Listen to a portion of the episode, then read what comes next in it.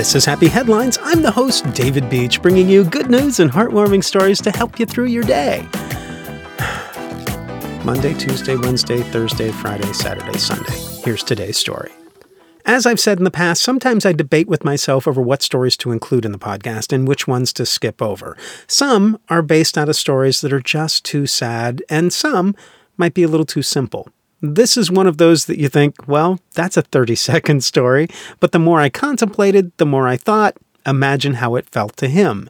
Now, I rarely play the lottery, but sometimes something makes me think I'm feeling lucky, and I do. What the heck? They say the money goes to education, so it's a win win. But here's a story that makes you think sometimes it's nice just to see things work out okay. Anthony Dow was headed into work and he hit two deer with his brand new car. And like you would, he figured, that's it, I'm not going to work today. So he headed back home, crawled back into bed. Coincidentally, this lousy workday happened the day after the Mega Millions lottery draw. Now, Anthony slept for a while and he woke up. For whatever reason, he decided to check his lottery tickets against the winning numbers from yesterday's drawing. Uh, you may have guessed it. In his words, I checked the ticket and I saw the four, and then the next number, and the next number and the next number, and that ticket matched all five numbers in the drawing for the $1 million prize.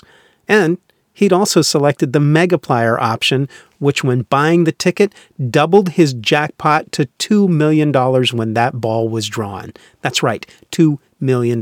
Now, I'm guessing he'll return to work soon. In the meantime, he said, it just feels great. I'm going to fix things on my mother and father's house, and I'm going to get my car fixed, pay it off, and pay my niece's car off.